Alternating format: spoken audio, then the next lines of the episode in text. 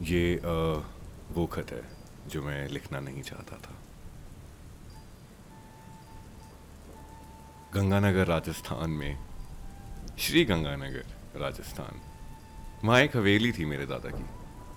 कई साल बिताए थे उधर मेरे वालिद ने और अब मैं अपना वक्त हवारगी बेबसी और बदनामी काटने दिल्ली से दूर वहाँ चला जाता हूँ। जहाँ पूरे राजस्थान में अगर अकाल पड़ा होता था गंगानगर में बादलों का साया और बारिश। अलग ही छुपन छुपाई खेलते थे। काफ़ी बरस पहले मेरे दादा ने अपने वालिद के नाम एक पेड़ लगाया था। घर के बाहर वाले आँगन में और पीछे वाले आँगन को मेरे वालिद ने एक छोटे से बाग में तब्दील कर दिया। एक दफ़ा की बात है।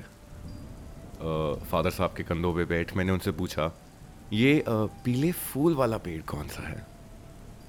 उनके उनके उनके जवाब की खुशबू आज तक जहन में आ जाती है। जब कभी भी एक अमलतास का पेड़ देखता हूँ। दादा के गुजरने के बाद श्री गंगानगर जाना भी कम हो गया और उस अमलतास के पेड़ की देखी देखी भी। मगर मेरे जहन में एक सवाल हमेशा रहता था कि क्या हुआ उस अमलतास को? आज इस चीज़ को नाना करते हुए भी कम से कम बारह साल हो चुके हैं। मैंने माँ से पूछा। तो उन्होंने कहा कि अगर मन है तो चले जाओ। देखा उसे एक बारी। और जब माँ से परमिशन मिल जाए तो पापा के लाख मना करने का अभी मैं कोई एतबार नहीं करता। मगर सहमति के लिए मैंने पूछ लिया उनसे कि क्या मैं जा सकता हूँ या नहीं। मेरे वालिद के सारे जवाब अक्सर एक पहेली की तरह होते हैं, जिनका जवाब आँखों के सामने होते हुए भी नहीं देख पाता। और फिर उसी महकती हुई रूहानियत से वो कहते हैं, और तुम संभालोगे ये देश आगे जाके? जवाब सामने है, और तुम पूरी दुनिया के चार चक्कर लगा बैठे हो। अपने दिमाग को पूरा चौकन्ना करके मैंने उनसे उनकी सहमति पूछी। उन्होंने कहा कि अगर मैं अकेले जा रहा हूँ तो श्वेता को साथ ले जाऊँ। उनका ये साफ़ सीधा जवाब, इसके पीछे कोई ना कोई राज होगा, ये मुझे पता था। उनकी आँखों में एक अलग सी ही चमक थी ये कहते हुए। मैंने ज़्यादा देर वहाँ बैठना लाजमी नहीं समझा और उठ के सीधा श्वेता को फ़ोन मिला दिया। श्वेता, सुनो घूमने चलोगे? श्वेता का दूसरी तरफ़ से जवाब आता है कि अब ये कौन सा नया खेल लेकर आए हो तुम, फरीद? श्वेता ये कोई खेल नहीं है। तुम कैमरा उठाओ। अपने जॉब से या तो वर्क फ्रॉम होम लो या छुट्टी लो और सामान पैक करो। मैं तुम्हें सुबह पिक करने आ रहा हूँ। श्वेता की आवाज़ में एक एक अलग सी खुशी झलकती है, जब मैं खुद कहता हूँ मिलने के लिए। और आज भी कुछ वैसा ही हुआ। दूसरी तरफ़ से सवाल आता है, बीकानेर या गंगानगर? मेरे जवाब देने से पहले ही उसे मेरा जवाब मालूम था। अच्छा Farheed I am getting a green colour का दुपट्टा अलॉन्ग विद मी रेगिस्तान के साथ जचेगी। उसे धानी कहने में पता नहीं क्या दिक्कत थी। खैर आइंस्टाइन साहब की थ्योरी ऑफ़ रिलेटिविटी उसकी बात आएगी अब। कैसे? आठ घंटे का रास्ता था, पल भर में कट गया। और मैं उसी हवेली के बाहर खड़ा था, जिसके गलियारों में बचपन की मेरी कई कहानियाँ आज भी घूम रही हैं। मुझे याद है, पापा की पहली साइकिल, मेरा पहला वॉकर दीवारों पे कई जगह करी हुई ड्राइंग्स एक हुक्का दादाजी की चारपाई मेरा गाड़ी से निकलने का मन नहीं था। हिम्मत जुटा के कैसे न कैसे करके मैं गाड़ी से बाहर निकला।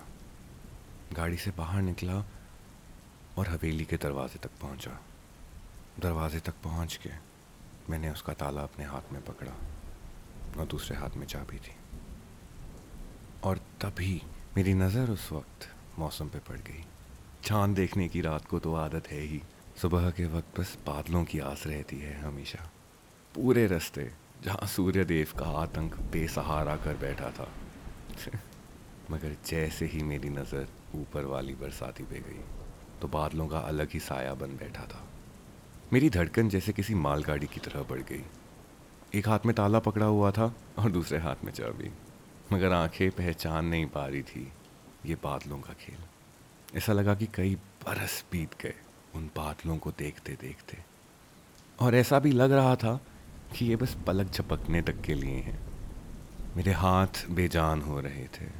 सोच की असमंजस में कि अंदर क्या हालात होंगे और ऊपर से ये बेईमान मौसम। रूहानियत। रूहानियत भी एक अलग ही चरस है ज़िंदगी में। बारिश से पहले कई दफ़ा हवा में उड़ती हुई मिट्टी एक अलग स्वाद और महक पिरो देती है। शायद ही किसी को अपना बचपन याद नहीं आता इससे।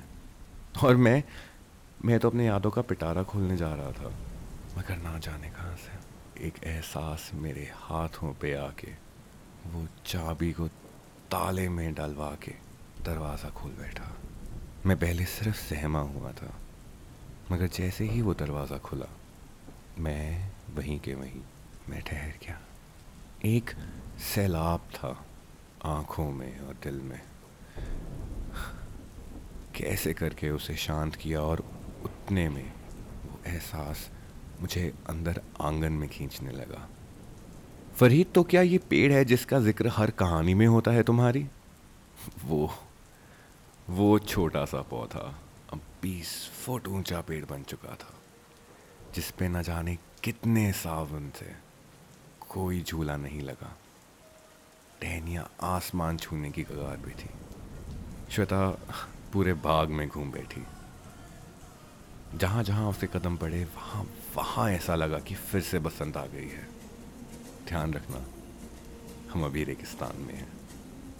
छन छन करती हुई उसकी पायल जैसे पहाड़ ले आई हो मेरे आँगन में, मेरे दिल में, मेरी ज़िंदगी में। उसकी इन्हीं छोटी खुशियों में अपनी खुशियाँ ढूँढने लग पड़ा था। हाँ क्यों ना ढूंढूं? आखिर इश्क करा है, पूरा करा है, मुकम्मल करा है।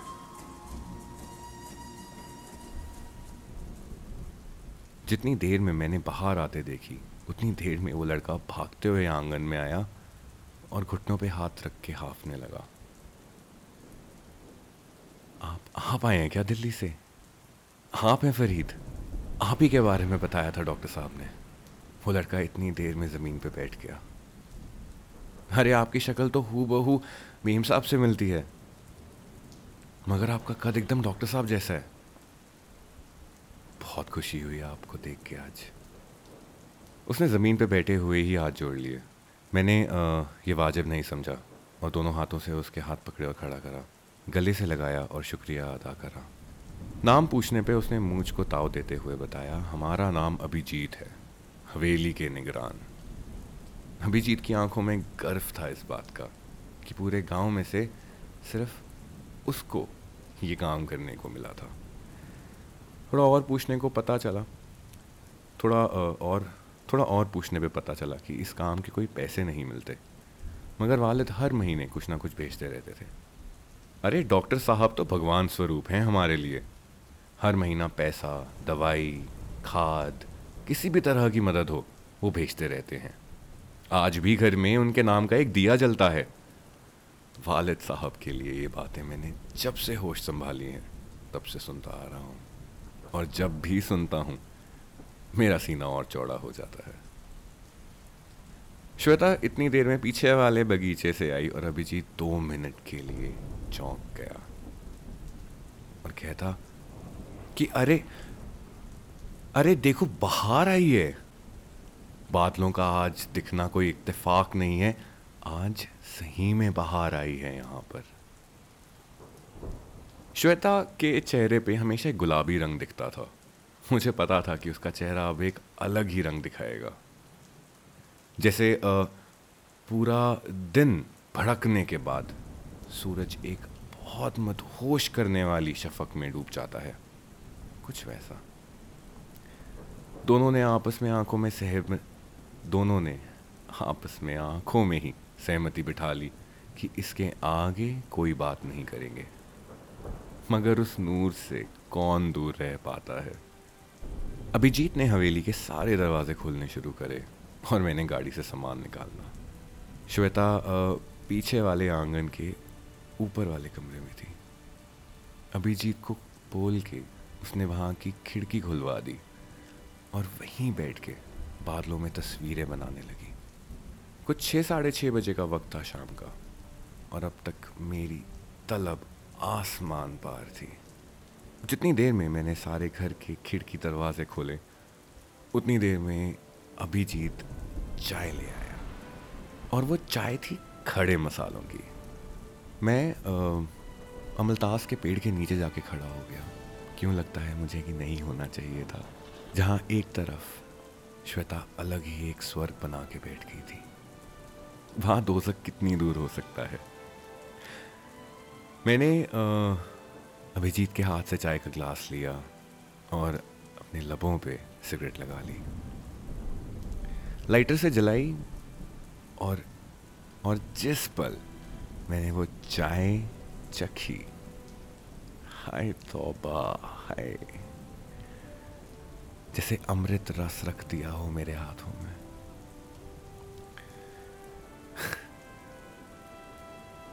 अभिजीत ने कहा कि कई साल बीत गए हैं।